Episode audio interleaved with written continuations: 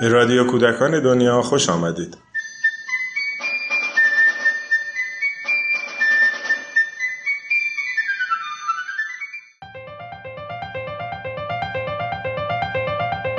یکی سلامت و خلاقیت یکی دنیای برهنه و خلاقیت. من رشتم رو سایکولوژی رابطه ساختار و رفتار در حقیقت.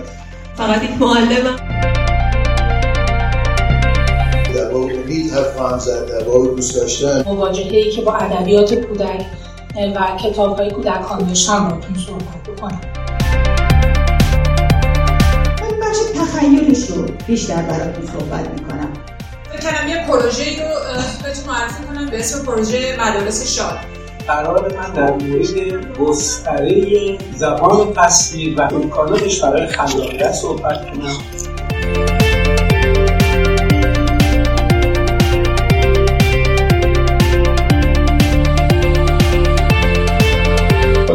خلاقیت آموزش دادنی است. وقتی از خلاقیت حرف می‌زنیم از چی حرف می‌زنیم؟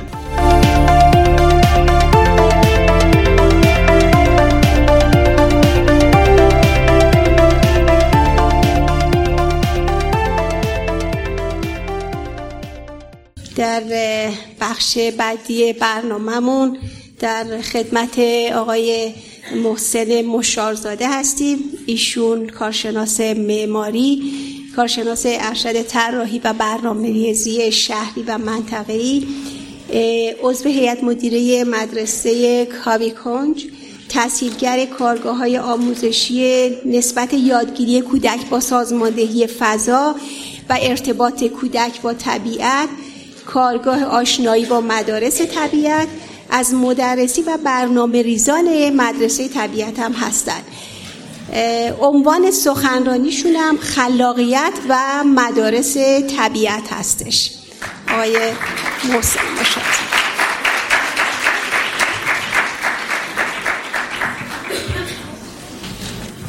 سلام دوستان عزیز خسته نباشین. من اینجا هستم خدمتتون به نمایندگی یه جریانی به اسم مدرسه طبیعت که نزدیک پنج ساله تو کشور داره تجربه می‌کنه فعالیت می‌کنه و سعی می‌کنه که یک نگاه پژوهشی رو با عمل ترکیب کنه و رفت و برگشت داشته باشه. امروز گفتگویی که می‌خوام بکنیم همونجور که همایش هم موضوعش خلاقیت انسان خلاقه. قبلش فکر می‌کنم باید این رو با هم دیگه تو این گفتگویی که می‌خوام بکنم این که منظور ما از خلاقیت چیه؟ با هم دیگه به یک همفکری برسیم. کاغذ و قلم دارین؟ نکنیم دوستان دو چهار شیش تا دایره بکشیم بالا. همینجوری مثل این تصویر بکشین. چهل ثانیه بهتون وقت میدم. که شروع کنیم. ببینیم چند تا از این دایره ها رو می‌تونیم داخلشون مثل دایره اول با نقطه خط هاشور هر چیزی یک شکل جدید خلق کنیم. کنیم شروع کنیم این دایره اول کشیده شده دایره دوم یه شکل متفاوت با دایره اول باید باشه.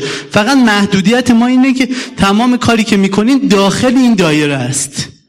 حالا می‌تونیم هاشور بزنیم می‌تونیم نقطه باشه می‌تونه خط باشه هر چیزی. نکنیم دوستان ما وقتی از خلاقیت می‌خوایم صحبت کنیم به همین سادگی یعنی احتمالا شما گوشی موبایلتون رو که باز کنیم مثلا تو تلگرام که برین این شکلک هایی که میفرستین کلی از این دایره ها می‌تونه باشه و می‌تونین شکل های مختلفی داشته باشیم ما وقتی که می‌خوایم از خلاقیت صحبت کنیم این با یه مفهومی به اسم تفکر واگرا این گره می‌خوره. تفکر واگرا تستش اینه که مثلا یه گیره به شما میدن و میگن از این گیره چه استفاده های غیر از استفاده مرسوم می‌توان کرد. اینجا جایی که شروع می‌کنه خلاقیت رو سنجیدن و خلاقیت شکل گرفتن. به عبارتی اگر من بخوام یک تعریف خیلی ساده بهتون بگم.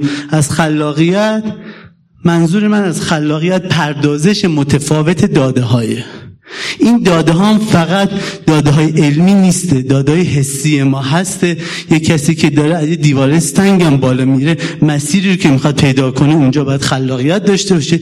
یه پزشکم باید پردازش متفاوت داده بکنه تو حوزه های مختلف رشدیه. حالا اگر سر این با همدیگه توافق کنیم که بگیم خلاقیت یکی از تعریف های خلاقیت می‌تونه این باشه پردازش متفاوت داده ها سوال ما که برامون پیش میاد برای چی کودکان ما باید خلاق باشن؟ نیاز کودکان ما باید خلاق باشن؟ مثلا به جواب این سوال که فکر می‌کنیم آیا خلاقیت یه چیزی که مده؟ مثلا یه روزی مد بوده فلان لباس رو برای بچه هم بگیریم الان امروز مثلا مد شده که بچه همون انواع کلاسه خلاقیت بفرستیم. من فکر می‌کنم تو این گفتگویی که ما می‌خوایم ادامه بدیم ما به مد کاری نداریم. مد کار خودشو می‌کنه. من بیشتر می‌خوام به خلاقیت به عنوان یک نیاز بپردازم که کودک ما نیاز داره که خلاقیت داشته باشه. اگر به چرایی موضوع بخوام براتون بپردازم فکر کنم این بحث رو با این کتاب انسان خداگونه آقای حراری خیلی به ما کمک بکنه. احتمالا خیلی از دوستان این کتاب رو مطالعه کرده باشن. این کتاب داره به تخمین آینده این گونه هوموساپینس انسان خردمند می‌پردازه. و آقای حراری که یک تاریخ شناسه که کتاب اولش انسان خردمنده داره به این فکر می‌کنه که ما در آینده تو چه دنیایی هستیم. و یکی از مهمترین سوالایی که می‌پرسن از آقای حراری اینه که بزرگترین رقیب انسان در آینده کیه؟ فکر می‌کنین کیه؟ نه؟ میگه نرم افزار هوش مصنوعی ربات. یعنی تمام اینها که بیان عملا خیلی از کارهایی که انسان می‌کنه عملا از بین میره. شما برگردیم به 20 سال پیش 30 سال پیش مفهوم مثل بایگانی تو یک اداره که می‌رفتین. کلی دم و دستگاه بود کلی کارمند. الان نرم افزار اون کار رو از بین می‌بره. صبح احتمالا خیلی از شما که ماشین نداشتین اومدین اینجا. با چی اومدین؟ با اسنپ.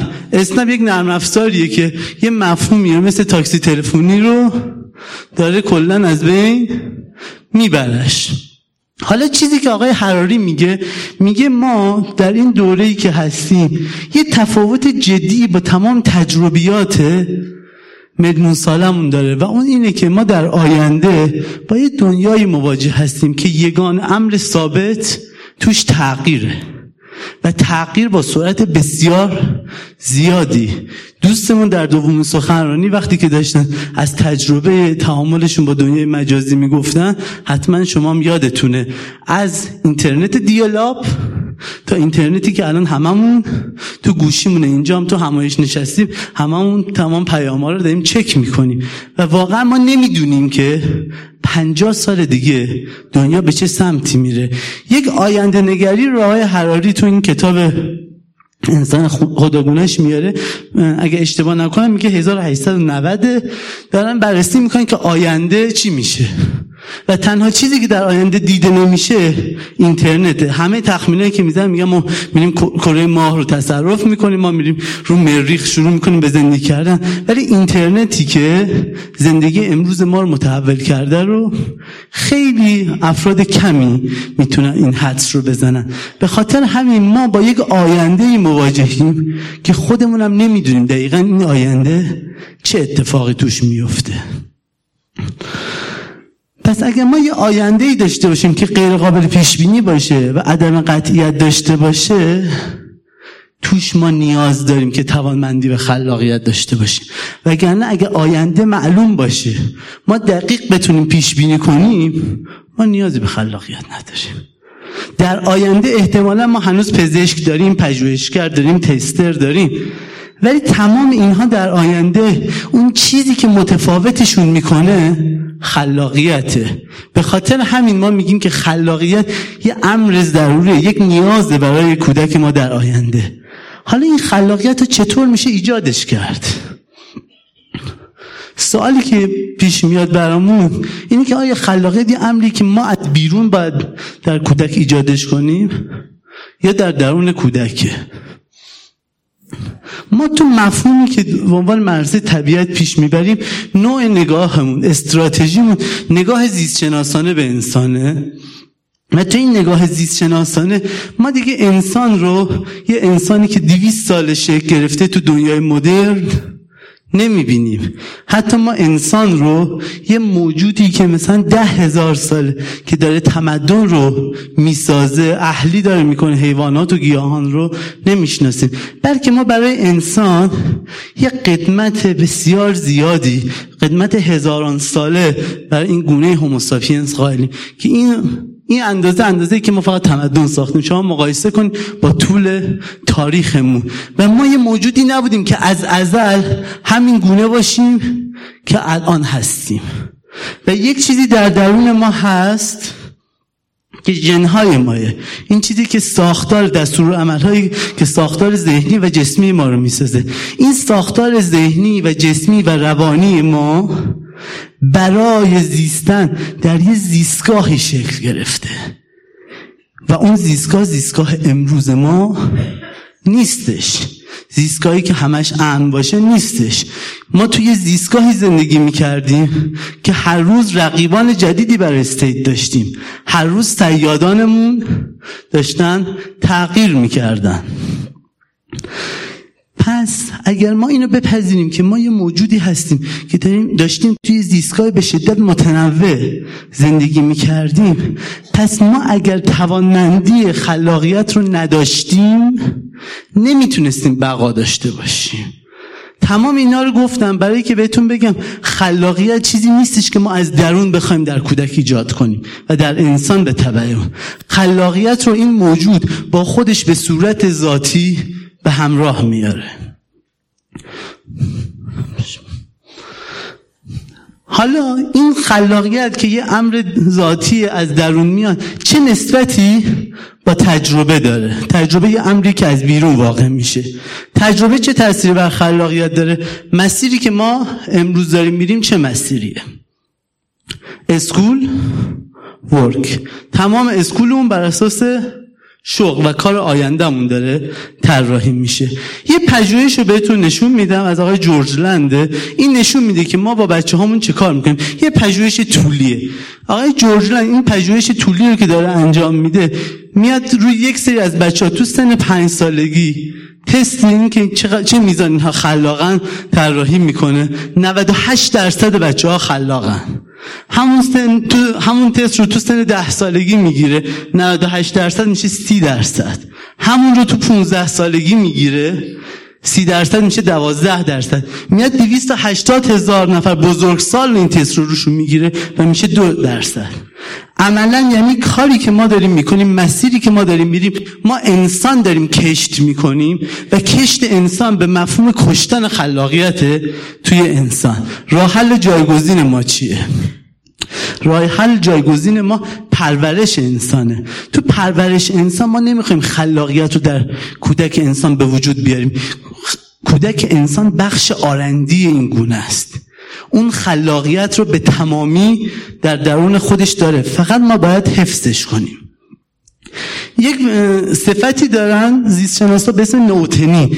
این نوتنی حفظ یک سری از صفاته که تو دوران نوزادی و کودکیه در دوران بزرگسالی. خلاقیت یکی از این ویژگی هاست در گونه انسان.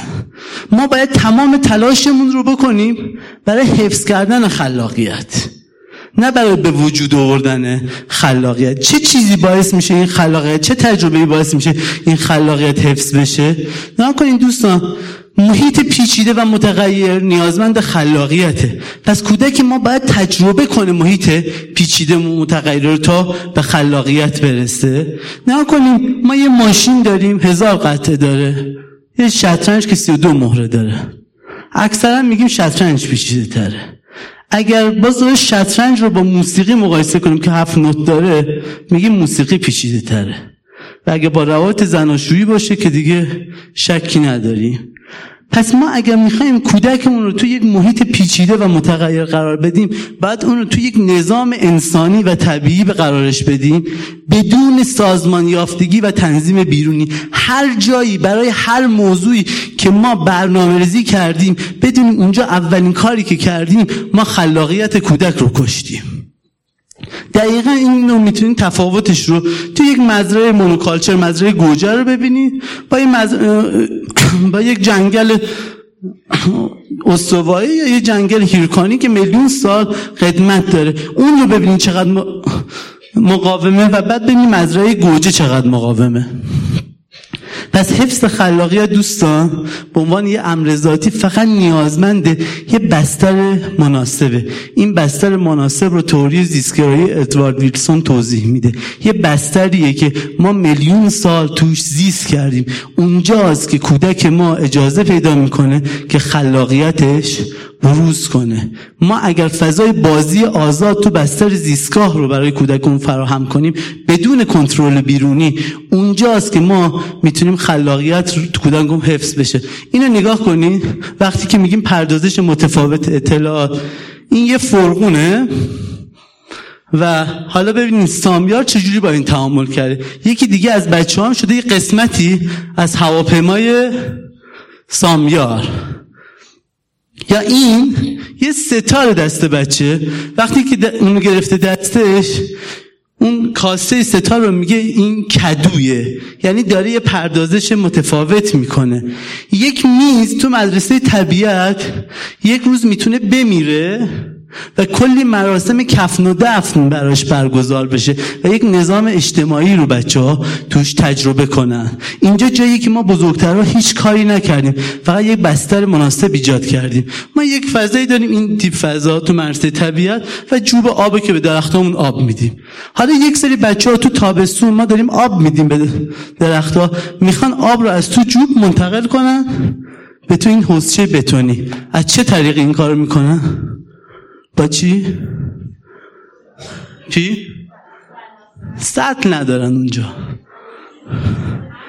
چکمه به چه دلیل چکمشون؟ به دلیل که وقتی آبو میریزن تو چکمه خودشون این آبو پس نمیده اینا چهار نفر دست به دست می‌کنن نفر آخری که آبو خالی می‌کنه می‌تونه چکمه رو پرت کنه یعنی باز داره فرایند برگشت نداره. وقتی که ما داریم میگیم خلاقیت یعنی بچه می‌تونه به کفش خودش کفشش که پاشه یه نگاه متفاوتی داشته باشه.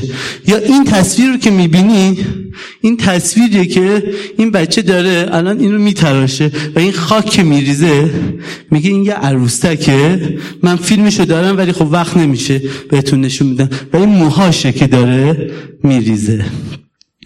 نسبت مداد رنگی رو ما با نقاشی همیشه این تعریف می‌کنیم. مداد رنگی برای کشیدن نقاشیه و تجربه جالب ما اینه که وقتی بچه هامون داشتن نقاشی می‌کردن یک روز بعد اومدن تصویر نقاشیشون رو به ما نشون دادن. من دیدم از مداد رنگی به عنوان یک عنصر برای کلاژ نقاشیشون استفاده کردن. پس اگر به دنبال حفظ خلاقیت برای کودکان هستیم چند تا کار ساده باید انجام بدیم. از میل و علاقه کودک آغاز کنیم. فرصت تمام فرصت تعامل بلاواسطه با عناصر طبیعت رو برای کودک فراهم کنیم. بودن بچه ها از سنین مختلف رو کنار همدیگه بستر سازی کنیم. از آموزش مستقیم بکاهیم دوستان. آموزش خلاقیت رو می‌کشه.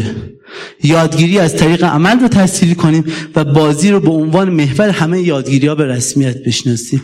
این یک اسلاید دیگه از عجله نکن. این یه مفهوم میشه به اسم عرصه طبیعت. این هر جایی می‌تونه تحقق پیدا کنه. این اسلاید من برای این گذاشتم که بعد از پنج سال فعالیت ما تو مشهد که مرسه طبیعت شروع شده و با ایده پردازی عبدالحسین و الان نزدیک 80 تا مرسه طبیعت ما تو کشور داریم.